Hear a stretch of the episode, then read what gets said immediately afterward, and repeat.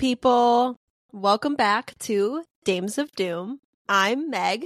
And I'm Liz. Welcome, welcome, welcome. Happy to have you. We're still in spooky season because I refuse to believe that we have left it. So Yeah. Well, you have all your Christmas decorations up, and I still have my Halloween decorations up. Well, I so have it my is Christmas 100%. and my Halloween season. decorations up. I have them both up because all my Halloween decorations were just pumpkins. And then all of my Christmas decorations are just trees and houses. So It, it it's just great. a forest. Yeah. It looked great when I came yesterday for the pie party. Pie party. I 10 out of 10 would recommend having a pie party with your friends. Um, it was very impressive. Everybody brought a pie. I was so absolutely impressed that every single person who came brought a different, like a pie. And they were and all actually delicious. different ones. Yeah. Yeah. Like I was really, I brought a pumpkin one. I was really thinking, okay, somebody else is going to bring pumpkin. No. But Mm-hmm. Like we had lots of apple, but not like no True. no apples were the same. There like, Exactly the an same. apple crumble, yeah. an Mhm. apple cranberry gingerbread, like a caramel apple. They were all different. Yeah. It was really nice, and I am going to be living that sugar high for the next week Yeah. as I try and finish this giant cobbler that I made. The only qualm I have about last night was that I did Mm. not fully prepare for it. And I literally at one point felt so full, I was like going to get sick last night. I was like, oh no! I was like, I just got way too excited about pie. I got lost in the sauce, man. It's it's easy to do. Plus, I had that delicious Trader Joe's charcuterie board out. You did Shout a out great to job. Trader with that. Joe's. Thank you. Mhm. It's my my true dream in life to just be a hostess, and I'm living You're a lot dream. better at it than I am. I That's literally not true. Well, you made this like really cute charcuterie board and you like curated all these items. Meanwhile, I just got one from Publix and put it out. Curated from. Trader So- Joe's. I got a a a little box of curated things from Trader Joe's, and I put them in little bowls. But it was I don't even have little bowls, so that tells you where I am at. It That's made good. honestly holding Friendsgiving made me realize like I need to get more serving stuff. I know that's. Yeah, I realized I had no pie cutter thing, no pie triangle cutter, whatever it's called. Eh, a Didn't knife is fine. Did I have enough knives? Not really. Did I have enough plates? Not really. But we made do, and it was really fun. So hmm have a pie Mhm. party, friends. Gorge yourself on sweet treats, and but maybe don't gorge yourself on pie and then listen to this episode because I don't know. Are we going to get a little gruesome today, Meg? Yes. Um, but of course I'm not I'm not into retelling the really gruesome details. I don't think Hmm. that's really necessary most of the time. I also don't like super detailed gruesome well, we things. are diet horror after all. Right. I just don't think that's necessary. I mean, there's a lot of other podcasts where you can go listen to that, but that's Absolutely. not this podcast. So Yeah. we are not going to be going into full detail. But yeah, you know, if you have a little bit of a sensitive stomach, you might not you might want to skip over a few parts. Um but yeah, just a PSA to everyone. We will be off next week. Next week is Thanksgiving. Um, Happy Turkey Day, friends. Happy Turkey Day. Liz and I are both going to take some well deserved time off to relax, recoup, Mhm. eat pie, more Stuff pie, ourselves. and stuff ourselves. So um, I hope you all have a wonderful Thanksgiving. Um, We'll see and the we will side. see you in weeks. Yeah.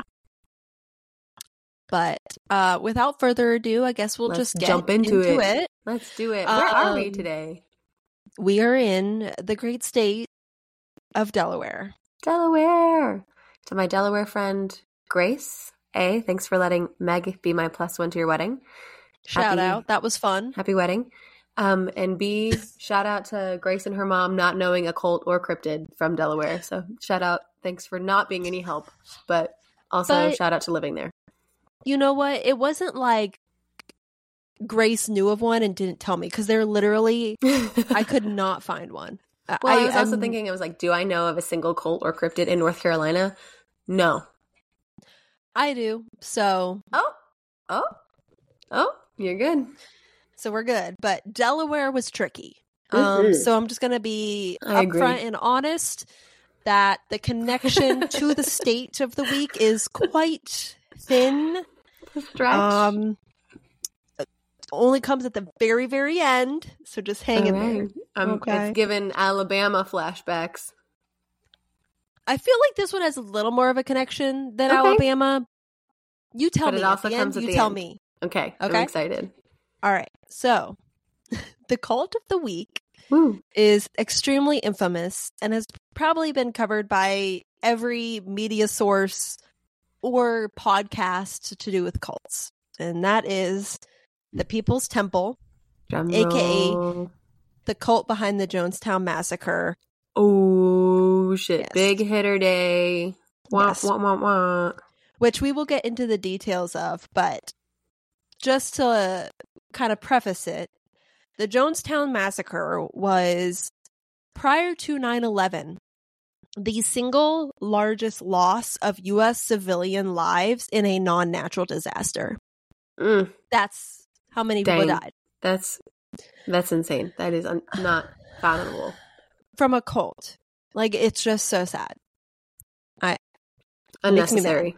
Upsetting. Yes. but yeah, it, that just really puts it into perspective that, you know, from this takes place in like the 70s, from the Mhm. 70s until 9 11. This right. was, the thirty years they had lock on yeah. biggest casualty. Wow. So you might be thinking, hey, like, didn't that happen outside of the US? Like, Hey, didn't Yeah. Yeah, it, um, it did. It did. Spoiler Um, alert. it was not technically located in a state. Mm. Um, but again, I had a very hard time finding one Hmm. um at all, let alone one with a connection. So we we took what we got. Okay. exactly. Yeah. You got to do what you got to do. Um, we made the rules here, and so I'm giving myself a break. this is our show. If you don't like it, sit down and shut up. Exactly. You But also, if you're saying episode. stuff we can't hear you, yeah, that's why I love podcasts. I can just yeah, talk you to can you. say whatever you want. You can just listen. you have to listen to us. Yeah. So who's leading this shit? Right? We want to know who's the cult leader. Jones Jonesy. Jim Jones. Yep. He's the cult leader of the week. A little bit about him, though. He was born on May 13th, 1931, in Indiana. Gary, Indiana. Gary, Indiana. Was he from Gary? No idea. That's the only thing I, don't know about really, Indiana. I don't. I didn't really. Oh, here's another thing. Um. Also, I literally was researching this up until the moment we started recording.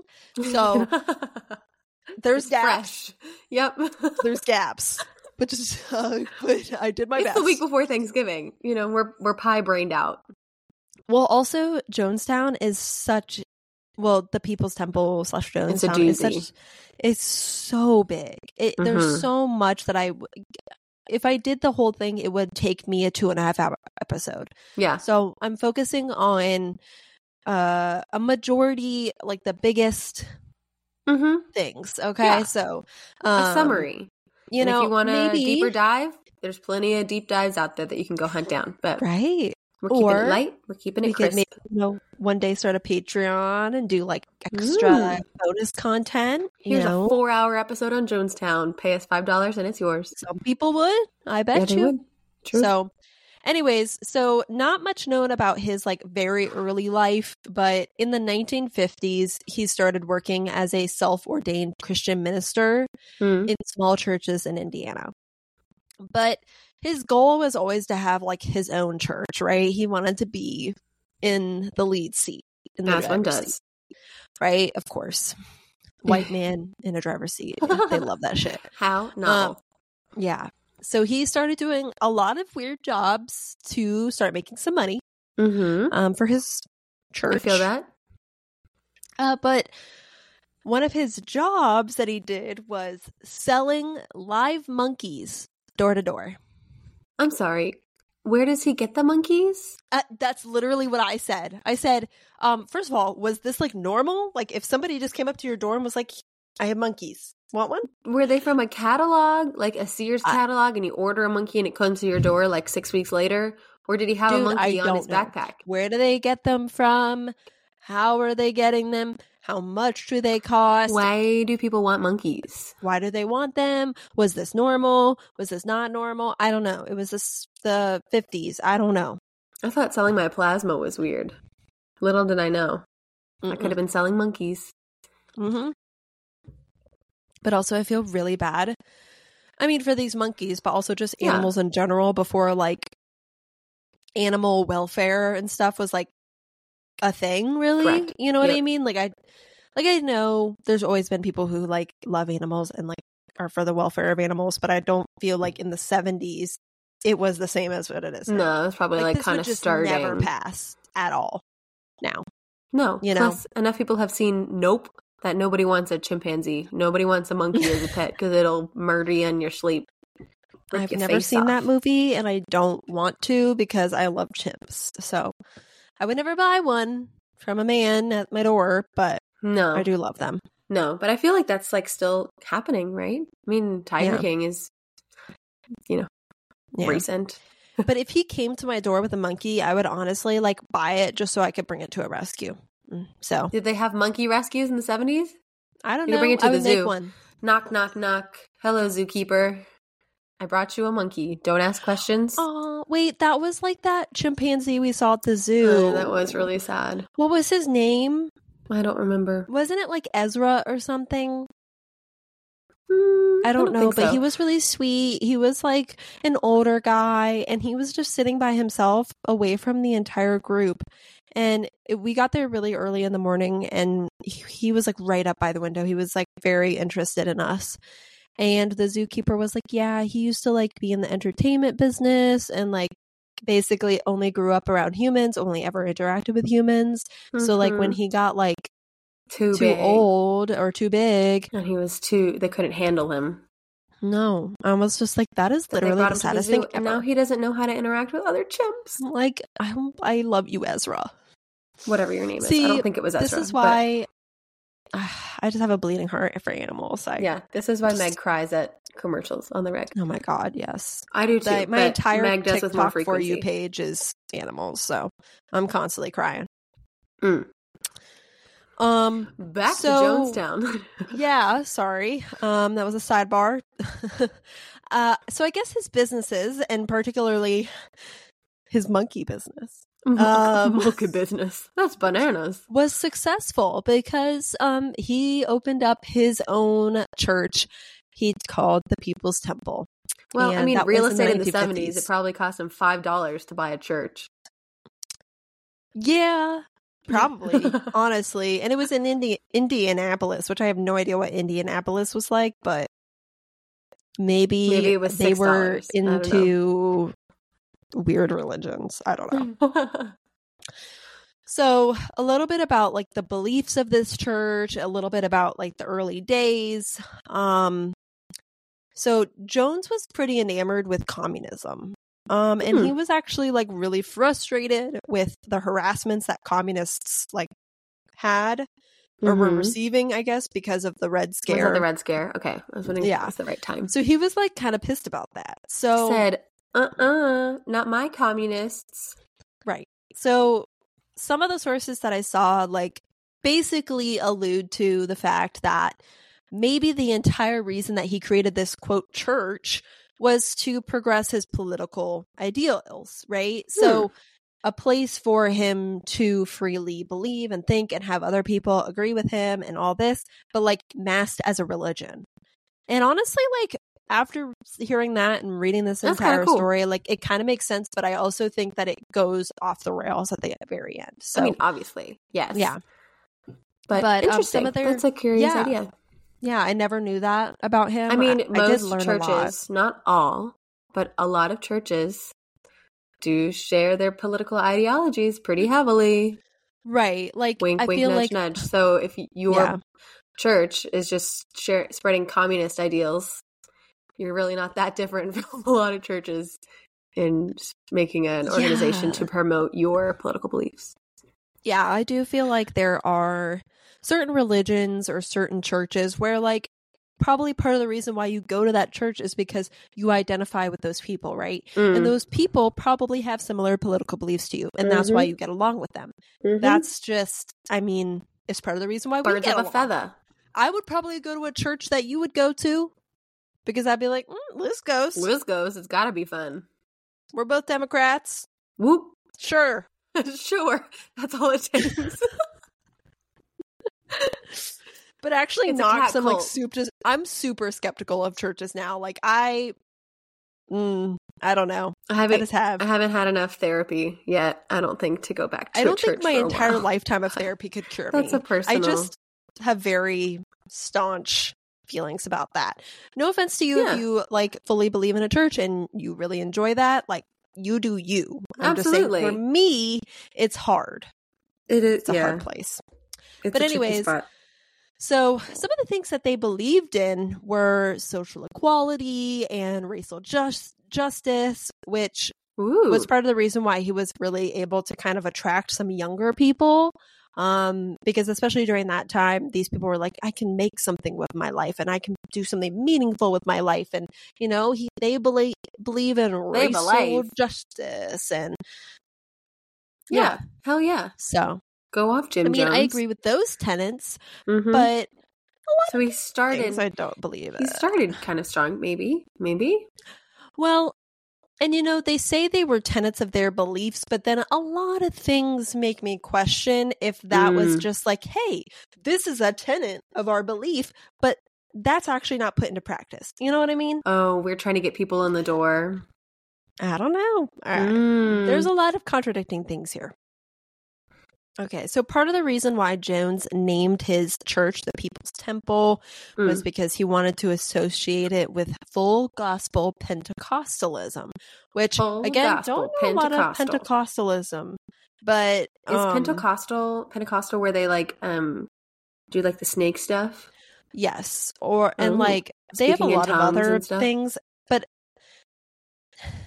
yeah, the speaking in tongues and the like miracles and like the people shaking, Shaking. uh, you know, as far Feeling. as that's what I understand. But I also have never been to a Pentecostalist church. I've never done full research into it, so I can't say for sure. Hmm. Those are some of the um, stereotypes that I have seen about Pentecostals. Yeah. So, So, maybe it's just no the most extreme ones that are like that. Who knows? Yeah. We don't know.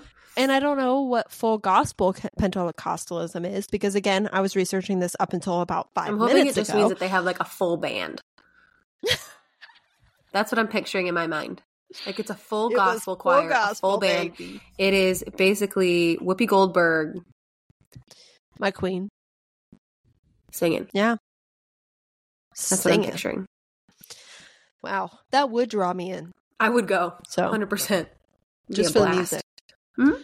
Um, they also stressed egalitarian ideals. So Okay. they asked members to wear like more casual clothing so that members who were maybe uh, poor or Didn't feel you know, could not afford nicer clothes or did not feel so out of place. Hmm. Um, there was a couple of like contradicting things. Like at one point, it said that he preached that members should abstain from sex and only adopt children. But then later on, I saw that um, he controlled their sex lives and who they could marry and coerced Classic. people to get abortions. Oh, He also required sexual favors from wives of some members and wow. raped several Fun. male members of the congregation. Oh, Jim. So, Wow. Yeah. Just go from Just selling a- monkeys to another a full horrible on sexual leader. predator. Yep. Oh, God. So again, that kind of like interesting thing where there's like a standard set for the members, but not necessarily for the leader, right? Yep. So he started to be a little bit more controlling and he would do things like tell the members, hey, you can't spend Thanksgiving or Christmas with your family. You have to spend it with your temple family, you know, the church Mm. members. Um, and he also urged uh, Said religious. Friendsgiving only. Yes, but only church friends, no one else. Um, he also preached a religious com- communalism, where they would basically donate their material possessions to the temple in exchange for the temple meeting all their needs. We've seen that before oh, too. okay. Yes. So, you know, giving up all of your worldly possessions. but did they get to flush their toilets? You know, I didn't see anything about toilets, so maybe So I'm going to assume yes, and therefore we'll assume sounds yes. good to me. Yep, yep. Um, I basically give up all my worldly possessions to pay rent every month. So what's the difference? All the worldly possessions I can dream oh, of man. are going towards my mortgage, so that's fine. What's the difference right now? All of my money co- goes towards food and housing. God, that I can't think about that too long. We're in a cult. Yeah, the cult of America, The cult of life, the cult of capitalism, baby. the cult of the IRS. the cult of help, please. Yeah. if you're listening to this and you're part of the cult of the IRS, rise up. we will overcome this. Right. Or if if you're Jeff Bezos and you're listening to this, A, you're the worst. But B, you want to sponsor us? Yeah, You- let's- you wanna- at least we can mooch off that man. You know, Mm. that's the best way to get back at him. You know, Bill Gates, you listening? Taylor Swift is now a billionaire. Tay Tay, Hey, give us some money, baby. Okay. I mean, I'm open for whatever. Oh my goodness. So, uh, he also controlled them by if they were ever to rebel against his control or do something that he didn't agree with, he would reduce their food rations, Oh, no. give them harsher work schedules, publicly ridicule them and humiliate them, and sometimes even physically assault them. like So- last week. He taught that the ultimate reality was called Mm. the divine principle. And Divine Principle sounds like a tech startup or something. Yeah, it does. It's like a holistic tech startup. And this principle was the true God. He equated the principle with love um, and equated love with socialism. So there's a lot of equating. So he's a Okay. communist and a socialist? He is, I guess. I didn't know those go hand in hand Me neither. a little bit. I mean, isn't like communism like all the way here and then like socialism's kind of in the middle and then like I think socialism is like way backed off and then com- fascism or something? Yeah, I think it's something like that. Awesome. Eh, Uh, to- Anybody total who's taken totalita- civics, totalitarianism somewhere down there? I don't know. something know. like that. All right, but well, whatever. He's equating a lot of things, okay? But Hmm. basically, we get divine principle, true God, love. Love is socialism. Peace be with you. He was a, he said he was a savior sent by God Wow. uh, to rescue humanity from their sufferings. Wow. Was he Mm. Jesus? Well, I'm, I'm not saying he wasn't, Oh, but he thought he was a savior. he is a savior. Okay, but can the people Yeah. drink or not? You know, I didn't see anything about alcohol, so I don't No, know. no, no, no, no. Sorry, our um, podcast drinking game where you have to drink every time the cult leader says that they Oh. are or are directly related to Jesus. Hmm, I feel like this is pretty close. I Okay, so mean, maybe have half a shot. yeah, have half a sip, have a small sip, a baby sip. he also insisted that accepting the divine principle was basically equivalent to being crucified with Christ. So. like taking What? one for the team. I, I don't Jesus know. is it's, like, what? his I actual was beliefs were crucified, very, very and you're saying like yes is the same as me being crucified. Okay, yeah, interesting. yeah. It's it's crazy because this was like the first time I ever actually read about the beliefs behind this Mm. cult, rather than just the horrible ending. right, right? But uh, some of these beliefs just don't make a Cray lot of cray. sense to me. Okay, Um, he did not like American capitalist capitalist culture. Um, Same. and huh? same. Oh, Me yeah, too. yeah. Um, and when he was explaining the nature of sin, Jones stated, "If you're born in capitalist America, racist America, fascist America, then you're born in sin. But if you're born in socialism, you're not born in sin."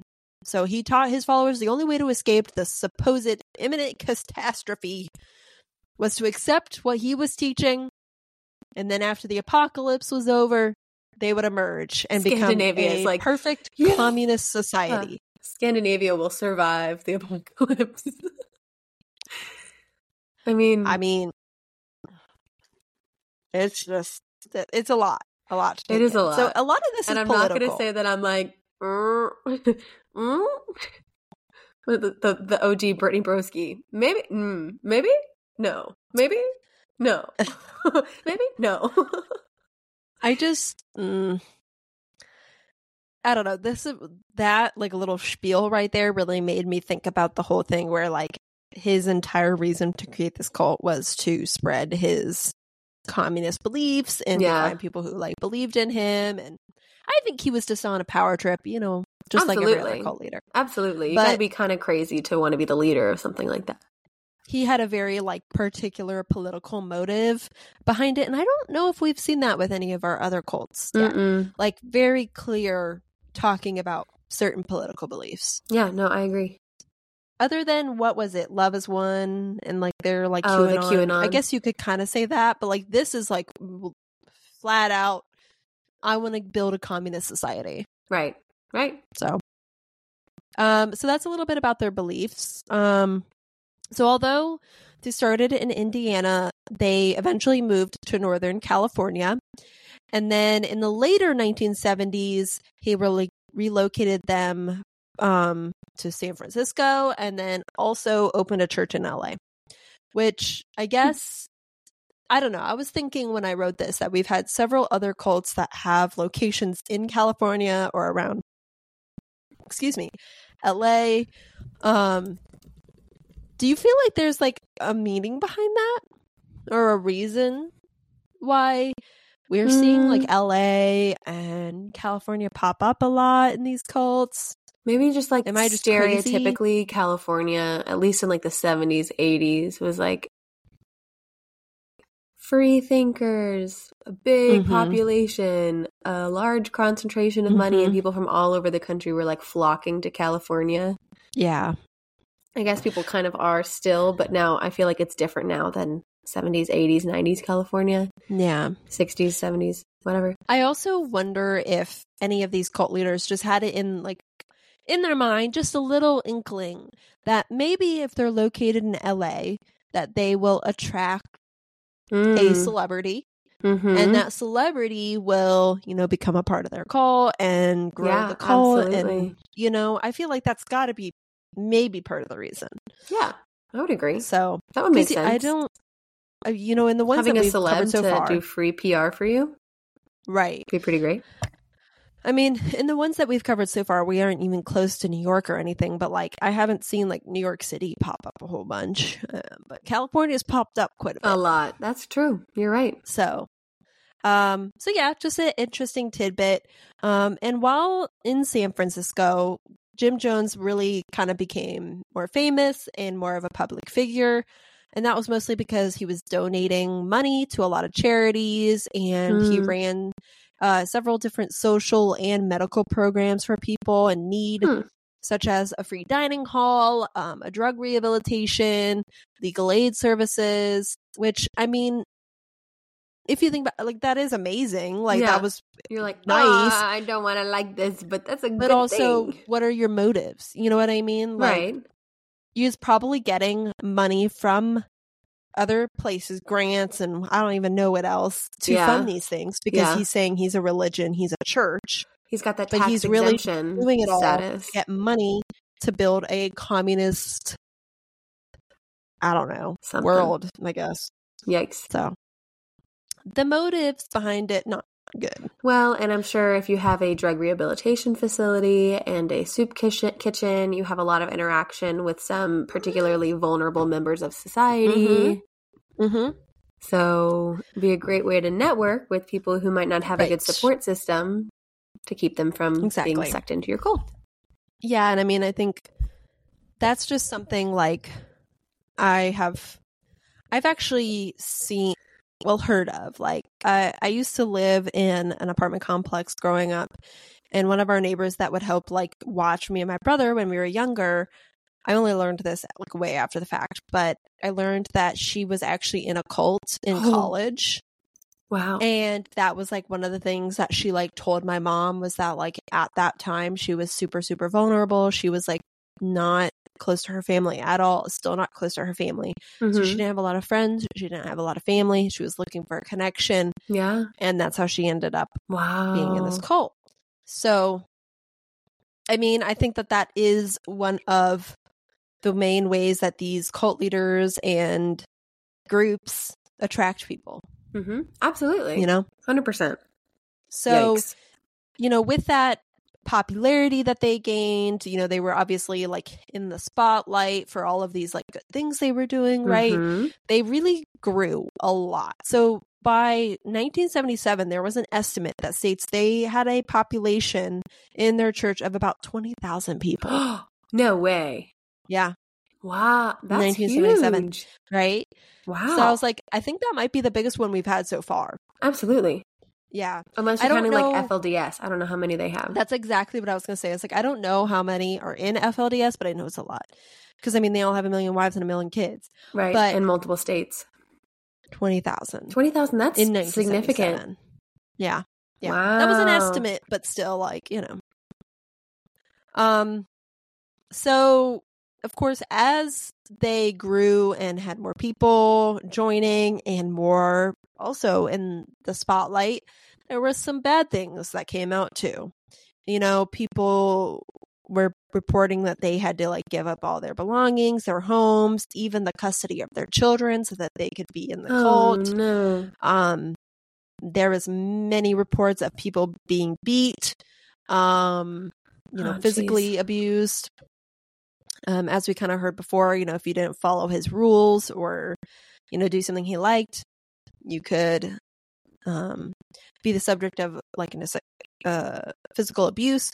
Um, he also, one way that he would try to entice people into joining the group or like kind of come off as this like super spiritual figure is that he would perform staged fake cancer healings.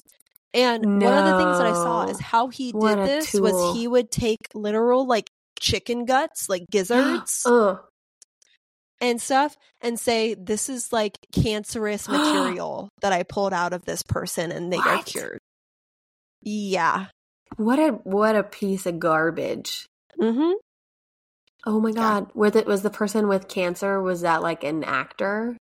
Or was did he actually know. have like a cancer victim or cancer that I don't person, know. patient, person. Hmm. I don't know. It's freaky though. Yeah, that's really gross and messed up. And just like so extra. I'm like, yeah. Be like, here's your tumor. Bark, bark, bark, bark, bark, bark, bark. But yeah, that's the level he was willing to go to, you know? Lovely. Um, he did start getting like really paranoid when all of this like bad stuff started coming out, though. Mm-hmm. Um, and so he actually decided that it was time to move, get out of California. Mm-hmm.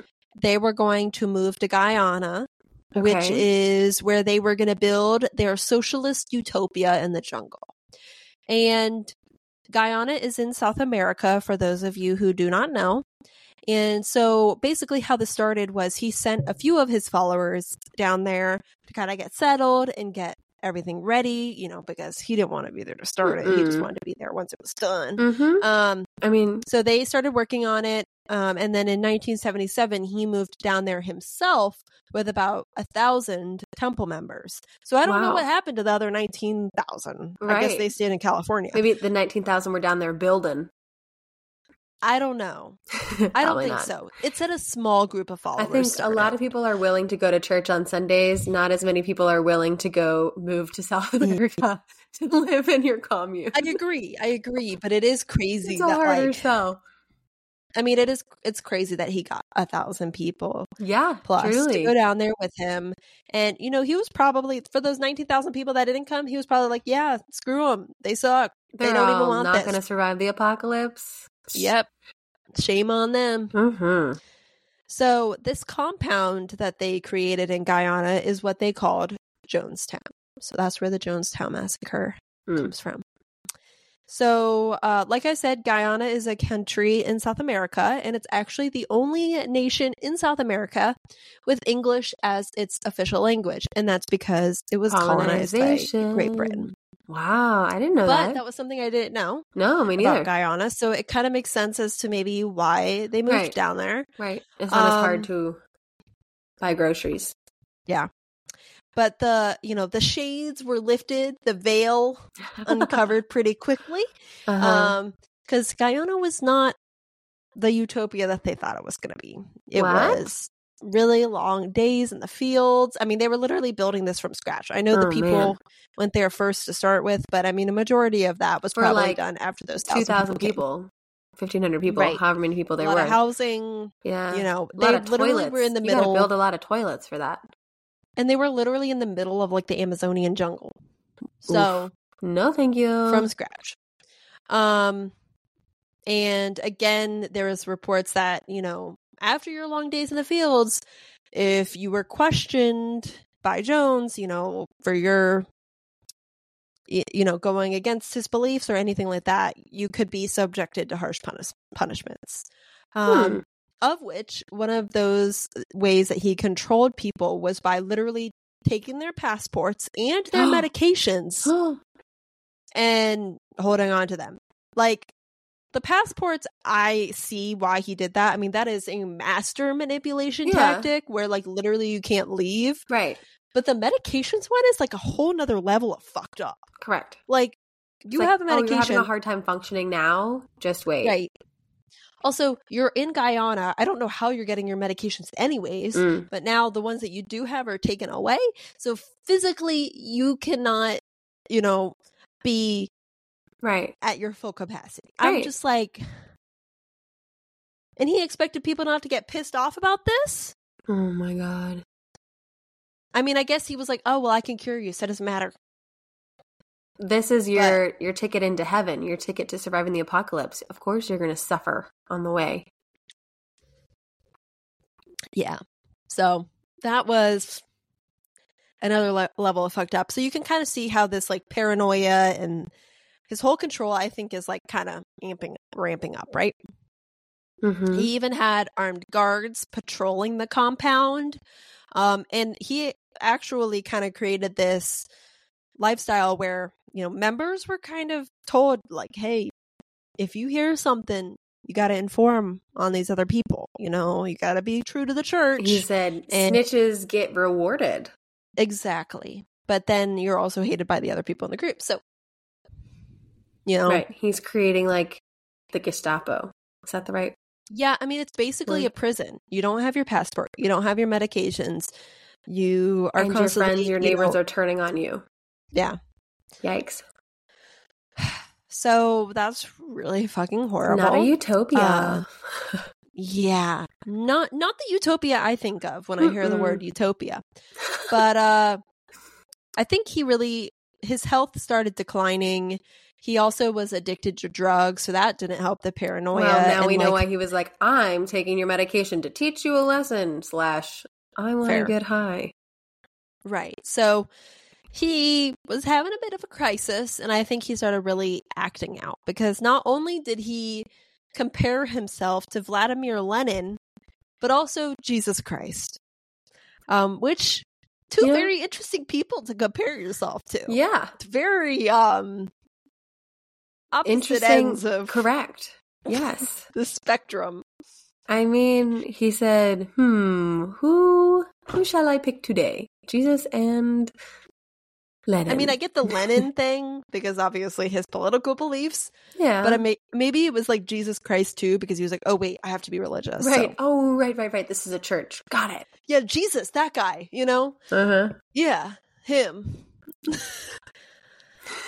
um, he convinced the group uh, with his paranoia and other things that the government, media, and just everyone outside of their little group were out to get him. Hmm. So, you know, Excellent. everyone was That's on healthy. high alert. Yeah. Uh, so much so that he mandated that members participate in mock suicide drills in the middle of the night. Which- Hmm. I don't really That's know really what a suicide drill is, but no, it sounds bad. no. I'm guessing it. They're all just prepping for Jonestown massacre. Yeah. Yes. So I, I don't know exactly. I've never He heard that a term plan used the whole time. before. No, me neither. He definitely had a plan, 100%. I think the paranoia and everything, like, it just really, like, sped everything up. Mm. Um, but it really came to a head in 1978. So around that time, a lot of family members in California were hearing from their family that were inside the cult, and they were telling them, you know, I'm being held against my will. I'm not. How did they get here," letters out? know. How did they contact their family? I don't know. Okay. I don't know. Okay. I mean, you know, I know they were in the middle of the jungle, but I don't know if they ever like went into town and maybe had access to like a payphone. You know, I I have no Mhm. idea. But somehow they were able to get to their family. Um and so they started speaking out about this so much so and and like so many of them i mean there's a thousand of them from you know the california and other Mhm. areas Mhm. that I guess family members in California started speaking up a lot, and it actually got the attention of Leo Ryan, who was a U.S. representative from California. Damn. So he actually went to Guyana in November of 1978 with photographers and reporters, and he was like, I'm "We're gonna figure this shit y'all out." bitches. Exactly. Which honestly, hell yeah. Mm-hmm. Um, I'm glad that a representative He said, "I'm for the people." yeah. Yeah. So thank you for trying to watch out for your people. Mm. Um, however, we'll see it did not end up. Oh, So well. sir. Um, so when Leo Ryan and this whole group of media show up, initially they're welcomed. They have a nice dinner, entertainment, which Ooh. I mean, are we thinking like karaoke, a DJ, it's the full gospel. you know, a pinata? Hey, don't threaten me with a good time. Yeah. Um but at some point members of the cult got to talk to people in Leo Ryan's little group and we're like, yo, like This shit out. ain't it. this shit sucks. Get right. out. Right. Right? So the next day, Leo Ryan, all the reporters, photographers, and these people that said, Hey, I want to get out. Mm-hmm. started going to the airstrip where the plane landed um so that they could leave. Mm-hmm. And I think initially from what I remember just hearing in the past that initially like Jim Jones was like okay fine like you decide to leave Right. like didn't really put up a stink about it like they were like okay we're leaving. Right. Um and I don't remember exactly how many people like attempted to leave uh, during this but it was a few. However, they get to the airstrip and they a like truck pulls up with like a tractor or something i don't remember exactly and armed gunmen Oh. come out of Oh. this truck and they are completely ambushed Oh. and um, leo ryan is actually killed um, right there on the airstrip um, a reporter uh, a cameraman Oh, and no. a, oh sorry a reporter and cameraman so one person sorry uh, a photographer from the san francisco examiner and a female people's temple member who was trying to leave all sadly passed in Oh, this man. ambush um i mean Did uh, everyone else yeah. like make it into the plane or something?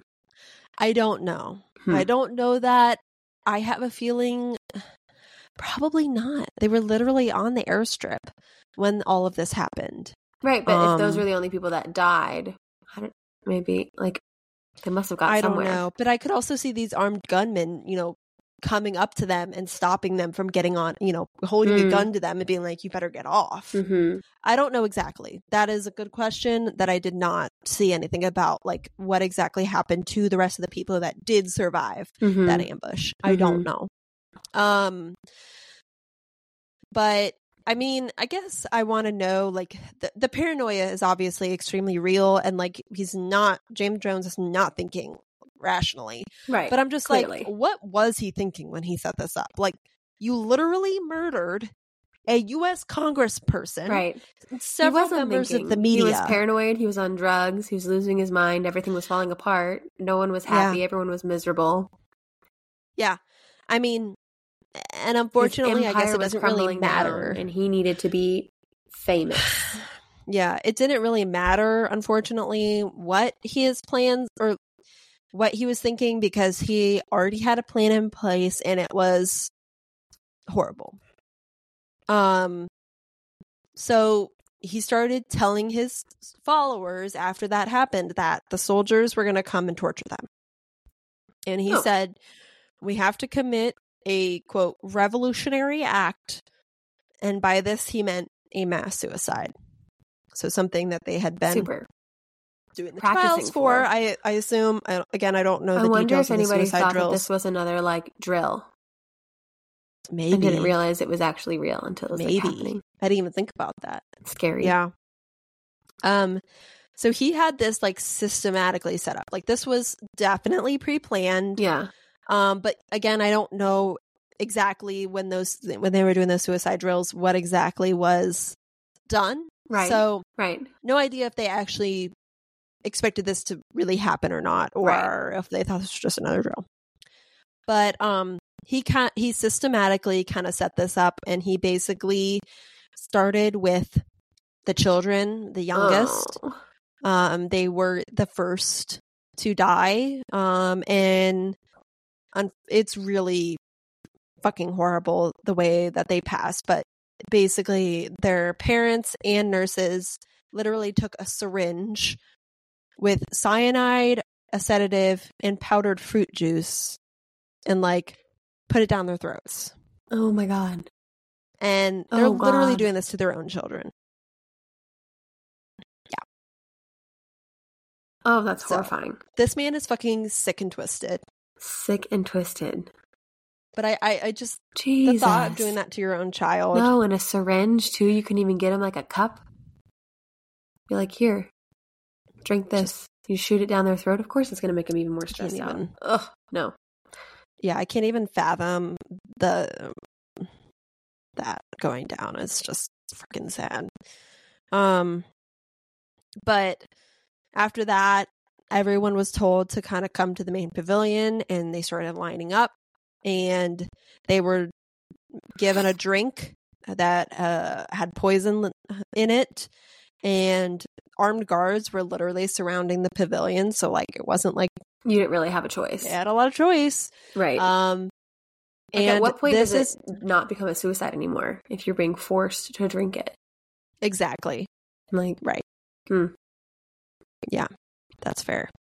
Um, even though you physically are, you know, right, you're going to get shot doing the act don't. yourself, but you basically have a gun to your head. Right. Yeah. Um, and this like whole setup of how the poison was like put into a drink and they drank it is like the origin that you Mhm. may have heard of the phrase drinking the Kool-Aid, like don't Mhm. drink the Kool-Aid. Um which is actually like a really horrible statement. I know. I remember the first time I heard that and I was like, oh no. I had no idea where it came from. oh no. Yeah, Mass I never murder. Yikes. Yeah. Uh so he definitely had this planned like way in advance as we saw, but like one of the things that I didn't even think about, but I saw was that at one point he had actually obtained his jeweler's license and that's how he was able to kind of stockpile cyanide. What? They use cyanide Yeah. to make jewelry? I don't know. But Apparently. that's what I that's what I read. Oh, devious fucker. Yeah. Uh, so he was thinking about that. Uh, the next day, the Guyanese officials arrived, and in total, the number of people that died that day was 909. Jeez. People. Louise. Oh, that's so awful. That's so many people. Yeah. That's like unfathomable. It's two of our Yeah. high school classes, basically. Wow. Oh my God, I didn't even think about it like that. That's so many people. Yeah. And just the way they died, and the. Yeah.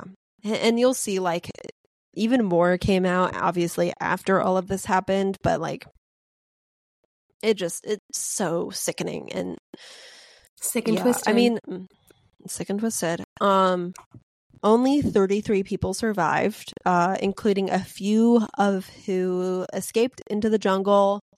Um, and actually, several of Jones's sons survived. oh, Uh, Jim Jones himself was found dead from a single bullet wound to the head.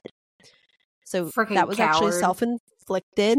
Um, couldn't even drink his own rather Kool than the poison. What a dummy.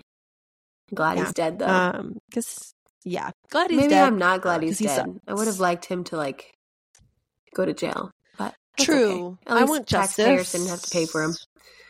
I want justice, Mm. but he sucks. So either way. Right. Good riddance. How do we know about all the things that happened at Jonestown, right? Because pretty much everyone there died. There was only Mm. 33 survivors. Right. So one of the reasons that people know is because Jones actually had quote unquote a death tape, Oh. which he filmed. Oh. Like I don't know exactly what's on it, but it helped investigators kind of understand what together. exactly happened. Wow. And he said this is how Which I can't even imagine was it like that. a this is how everyone died or like a this is what life was like in the cult.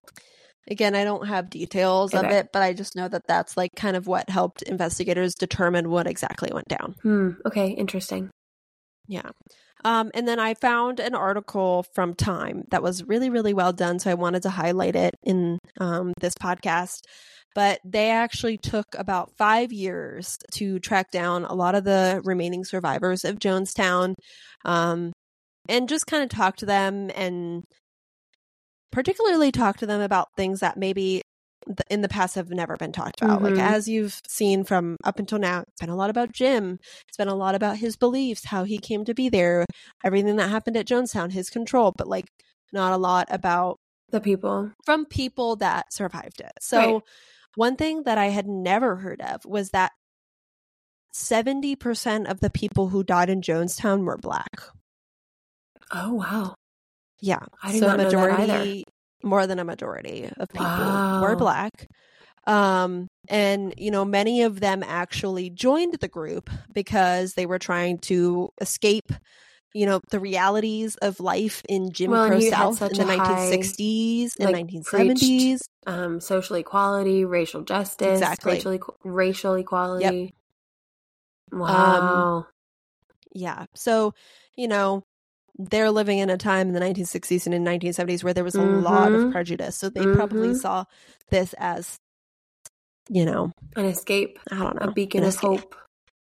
Um, but there was this one queen by the name of Christine Miller. All right, christine She was a longtime temple member, and she actually fought Jim Jones in the moments leading up to their deaths in Jonestown. She stood at the pavilion when everyone was called there and said, quote, as long as there is life, there's hope. That's my faith. oh, Go off, queen. Queen. Pop off. Snaps for her. But yeah, I had never heard her report or her story she was a ever survivor, before. or she was. She, She's a survivor. mm, get it, girl. Yep. I don't know exactly how she survived, how she got out, but she was able to survive and tell her story. Um, there was also the story of Odell Rhodes. He was once a homeless Vietnam vet who actually escaped the the tough life in the streets, joined the People's Temple, hmm you know, to try to find a better life, to find a better community, and all of that, um, only to basically have to escape the Hell. murder suicides by running through the jungle and getting out. Oh my god. Um, and then there's the story of Hyacinth Thrash and her sister Zippy. Uh, when the announcement was made for everyone to go to the pavilion to,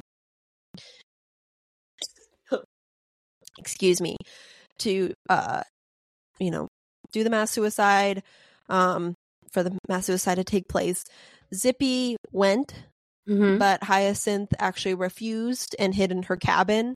I don't know exactly her reasoning for doing that. If she maybe had, she knew that this Yeah. was really going to happen or something. Yeah. Um, or if it was just one of those things where she was like, "Oh yeah, I'm not like going this time." I have no idea. Yeah. she's just had a But bad she feeling. basically, right. The next morning though, she woke up and found her sister was one of the 909 Oh, people who passed, and that she was one of the only ones that was still alive. Wow. So it's wild that she was just able to just stay in her bunk, stay in her house. Hmm. it's I think a lot of them like tried to escape after that. Like I don't know what happened to the armed guards. I don't know if like after everyone was They just assumed everyone went out. They didn't even go hunt for them in the cabins. Yeah. They assumed everyone left. I guess. Wow. So um those are just a few of the stories of like, you know, these amazing survivors that like up until doing actual research for this I had never heard of their stories and so I just want to like highlight those Mhm. and um focus on those um to give them a voice and to be heard Yeah. because We'll shine a little light in the they're amazing. Exactly. Um. So now you might be thinking, what I the am. fuck is the connection to Delaware? I am thinking that, Meg. well, here we go. So after everything happened in Guyana, mm-hmm. there was obviously a process for the bodies of the people that had passed at Guyana to be taken back to the United States. Mm-hmm. So, Richard Ferris was one of six embalmers who actually took part in the whole processing of all the people and bringing them back. And basically, he helped ship every single body from Guyana to Dover Air Force Base in Delaware. Wow. He also helped assess their bodies and try to determine, you know, what parts could be used for identification purposes, Mhm. etc. Mm-hmm. Helped identify the bodies. Um, and what was interesting was that that Dover Air Force Base in Delaware is one of only three in the country that actually have the capability to handle something of that magnitude. Wow. Um, so that is the reason that it was mainly uh, decided to do to go there. Mhm. However, the two other places that could handle this were, excuse me, in California, which is where a lot of the They were followers were. right. So I did see some um some information from like survivors or family members of survivors that they believe part of the reason why they decided not to do California was for like safety reasons, security reasons. They Hmm. said in case someone tried to like because bust they down the doors. they wanted to like you know process all of these people 2000 miles away and like family members not get into it like there's just i don't know exactly why mm-hmm. but yes Interesting. that is Okay. Choose your own story. adventure.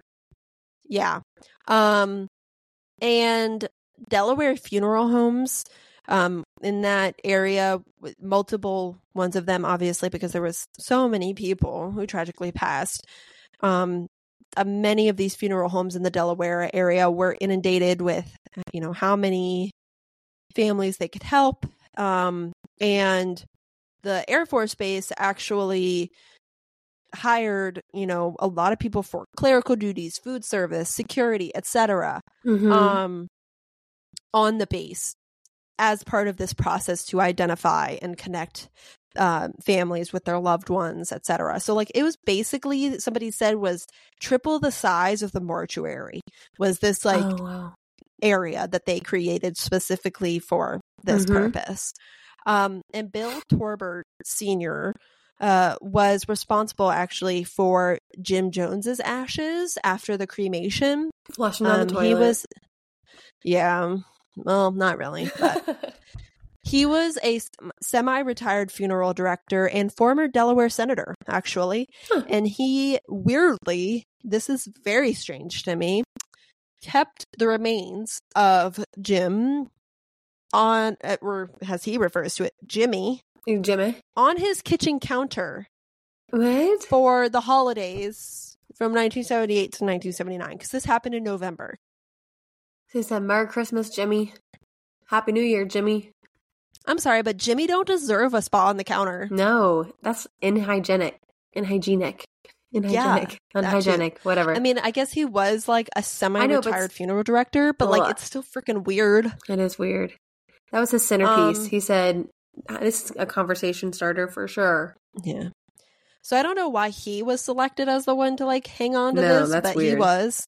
And he basically was just awaiting like the directives from family members to determine like how the ashes should be handled. Hmm. Um, and ultimately, the family members uh, stated they wanted them to be scattered over the water. So he did so about a mile off of Bethany Beach. Oh, Um, he also scattered the remains of seven others who died in Jonestown. Uh, I think See, the same location. I would be pissed if I Yes, were one of those seven same. people and I got Yes. scattered into the ocean with Jimmy. right next to Jim. Absolutely not. Exactly. I thought the That same thing. I was not like, okay. go to like another beach. His ashes should have been buried in like an unmarked location. Or just like dumped in the water somewhere. And then like some respect to those seven other people. That I'd be pissed. I know. I was pissed about that too when I read that, but you know, My goodness. I don't know. This was 1978, so I don't know if they were thinking about that. My God. Um, then in 2014, Dover's minus Funeral Home was foreclosed, and this guy, James Schaefer Patton, was um, an investigator for the Delaware Division of Forensic Sci- Science. And he actually, when he was like, I guess, investigating that foreclosed funeral home, he found the remains of 38 unclaimed people. what? Yeah. Like Mhm. ashes or bodies? The ashes. The Ashes, of 38 people. Yep, that were unclaimed. oh, Now, my God. nine of those turned out to be Jonestown victims. Yeah. Uh, so he actually, this was in 2014. Wow. So this was like almost what, 30 Mm. years?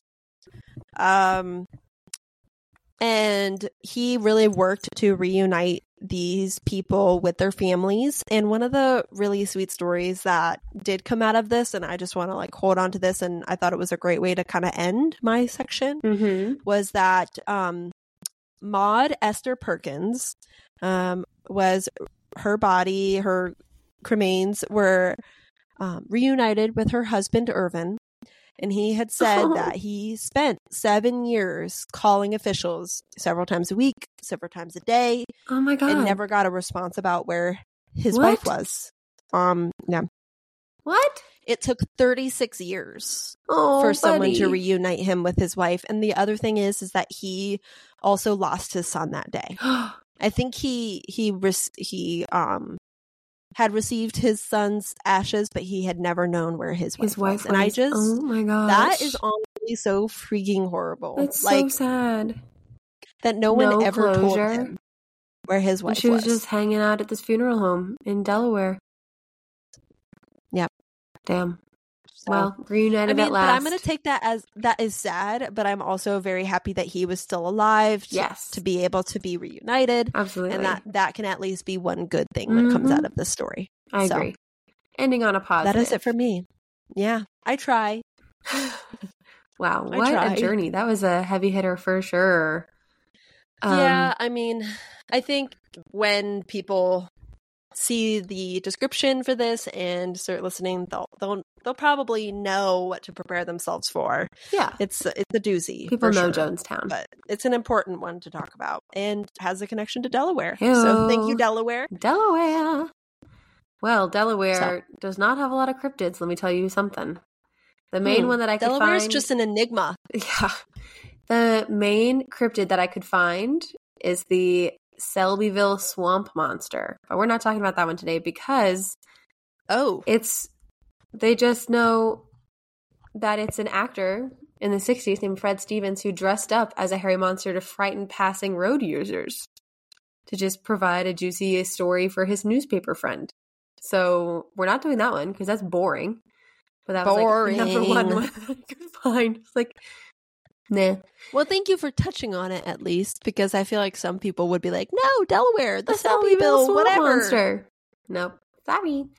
So instead, we're doing another one that, like, kind of technically is a Delaware connection. Mm, and okay. we're going to do the Pukwudgie. Puck Wudgie. Mm-hmm. How do you spell it? P U K W U D G I E. Hmm. Pukwudgie. That could be on like a spelling bee. Yeah, and you may have heard of this creature. We'll tell you why at the end. Um, Oh, well, you Hmm, may I'm know of this creature other than just knowing of it from Delaware. For I'll tell you why. Anyways, um, get excited. So, do tell. Um, Pukwudgie translates roughly to "little man of the woods that vanishes." In what language? Um, so I'm not a hundred percent sure, but it Okay. is from Wampanoag folklore.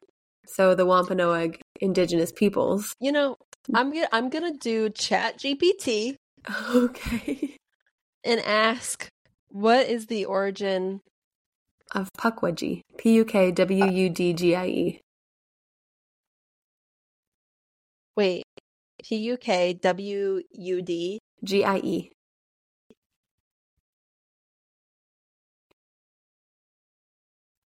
Wampanoag people. Hey. All right. northeastern U.S. I was right. Oh, uh, is also found in the folklore of other Native American tribes in the region, Yes. region such as the Algonquin. Yes. Correct. There you go. Thanks for Right um, on it. taking my Chat GPT. my job. killing it. Chat GPT is coming for my podcasting job. So it's a human-like creature in Wampanoag folklore, found in Delaware, Prince Edward Island, and parts of Indiana and Wait, Massachusetts. Prince Edward Island is in like Canada. Yes. Okay, so it's in Delaware. Yeah. It's in lots of different places. But like it's this whole group of indigenous peoples. But Delaware is one of the places that you can find it. Um Okay. parts of Indiana and. Massachusetts. So sometimes it's Okay. said to be between two and three feet tall. And in case you're Okay. um, British or European, it's 0.61 to 0.91 meters tall, just in case you're wondering. so we're talking like a Maisie girl, like less. of a Maisie Girl is Megan's cat, my in case you're wondering. She's like a stretched. It's like a stretched out cat. It's like a small Gotcha. child. Um, Pukwudgies resemble humans, but much smaller. Duh. They have canine-like noses, large ears, large lips, and large fingers. They've been compared to Fingers, yeah, big old fingies. opposable thumbs. yeah, they're humanoid. Yeah, but it doesn't explicitly say opposable thumbs. So Yeah, they could just have four four fingers. Who knows? They've compa- been compared to trolls and leprechauns and goblins. So Jesus. I'm kind of just picturing Dobby in my mind with like the large ears, Oh. long nose. I don't really know. I'm just picturing him in my head, however I want them Hmm. to. Um, any hair? you know, I don't know about hair. So Usually we're talking about hairy things. yeah, So, so I guess because we didn't mention hair, that's why I'm thinking Dobby. I'm thinking hairless. I'm thinking naked mole Mm. rat being. But Meg, got it. Rufus. So now you have all this information. What do you think they smell like?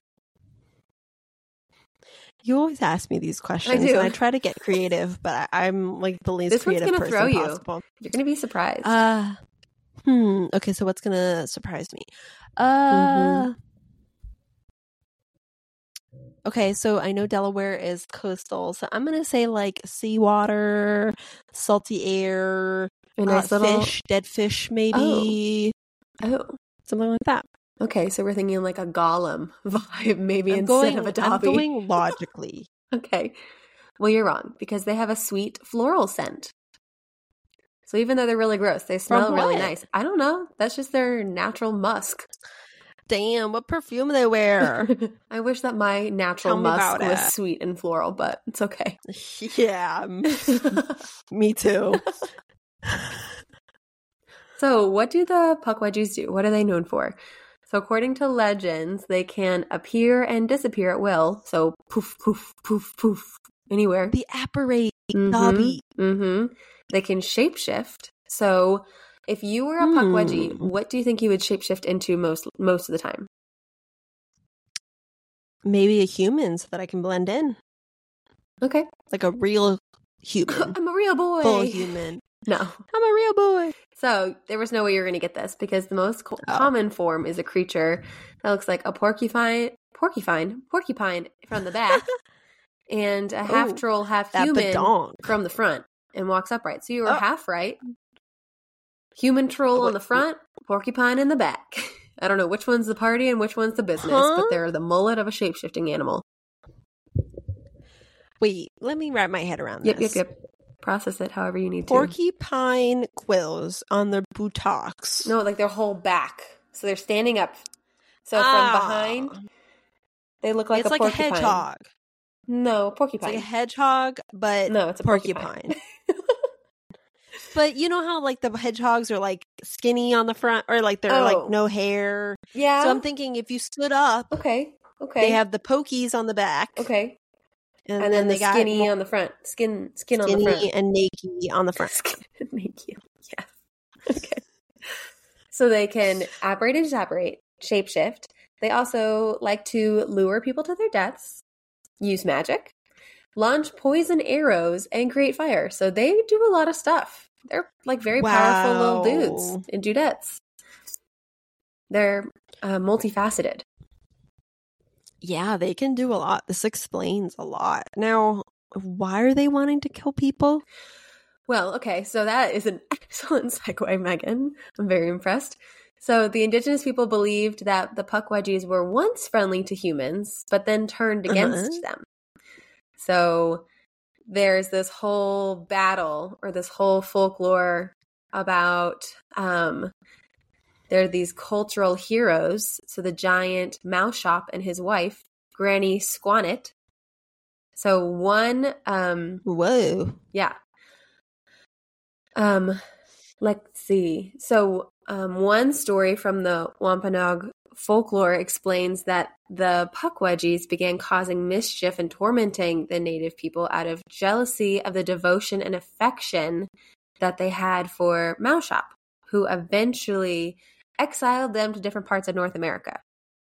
So the Pukwudgies have been hostile to humans ever since and took revenge by killing Moushop's Hmm. five sons.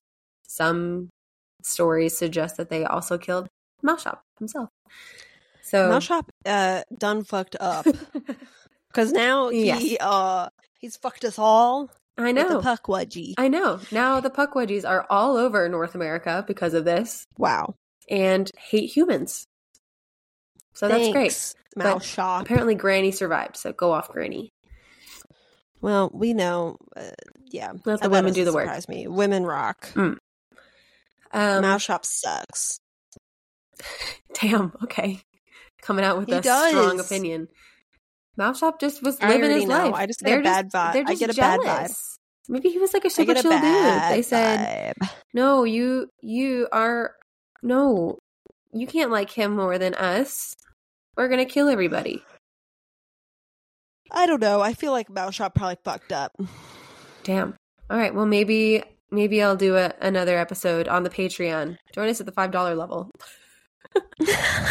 and I'll do a whole episode digging into this folklore. You know, I, I don't know. I just feel like I'm like a pretty good judge of character. I don't want to like toot my own horn or anything, but I feel like I'm a pretty good judge of character. Mm. Um, and Moushop, uh, just by him, the little that you've told me, bad vibes. So Does it Mm. um help you at all to know that he has several companions that include a giant frog? who does? Moushop. I think that sounds great. I would love him.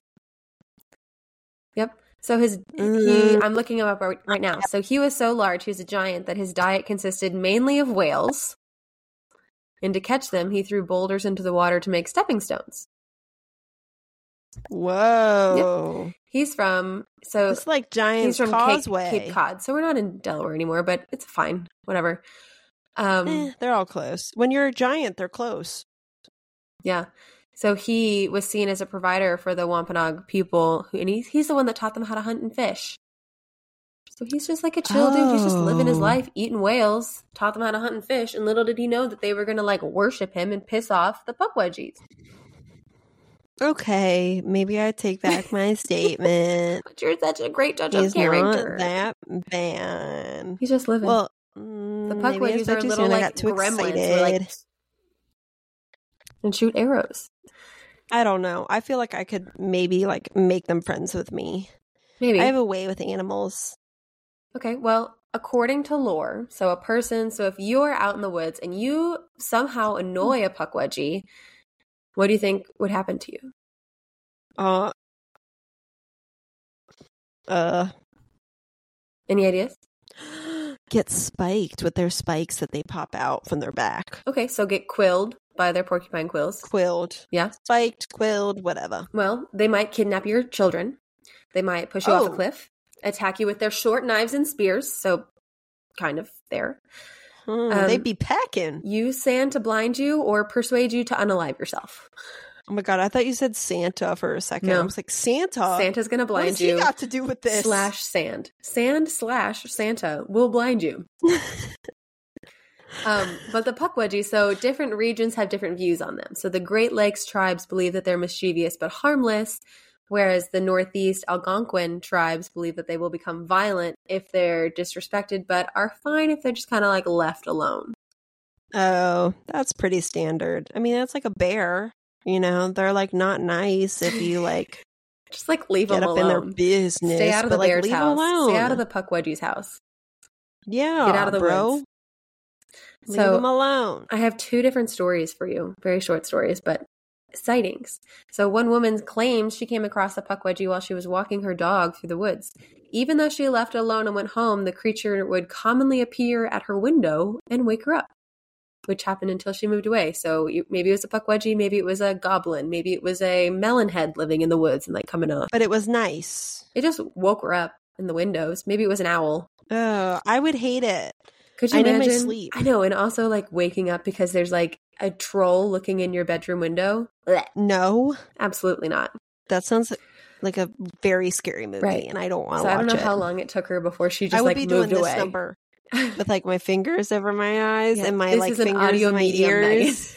Yes, the fingers in the thumbs in the You ears, know? fingers on the eyes. Classic move. Yeah. that's my go-to. That's me. Mhm, Yeah, me mhm. too. If I can't see you, if I can't hear you, you are not there. You can't touch me, bitch. No.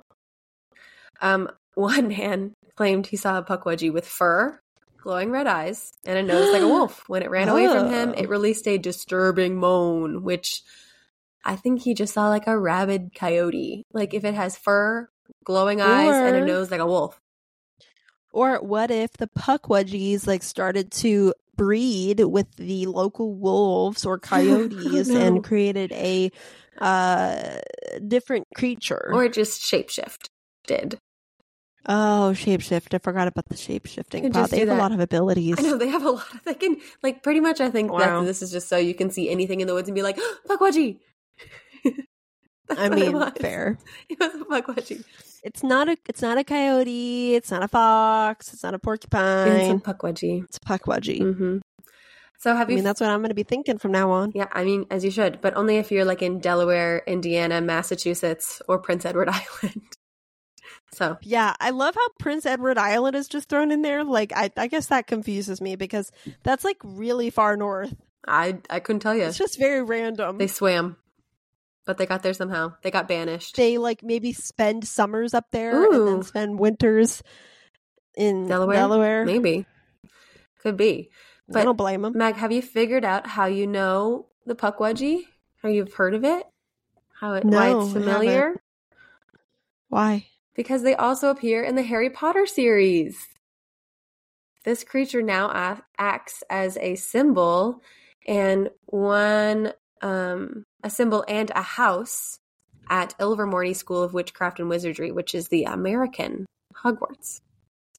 So instead of like the Oh. Gryffindor lion, it's like whatever house Oh. Pukwudgie. You know, I never got to that part where it talks about the American school in Harry Potter. there you go.